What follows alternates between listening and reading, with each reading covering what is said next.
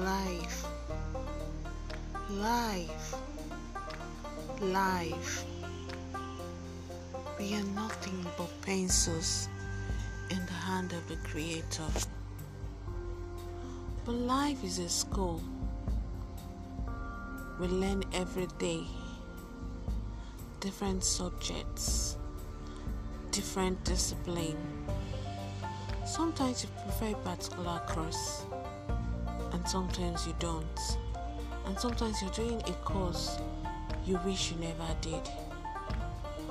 Growing up as a child,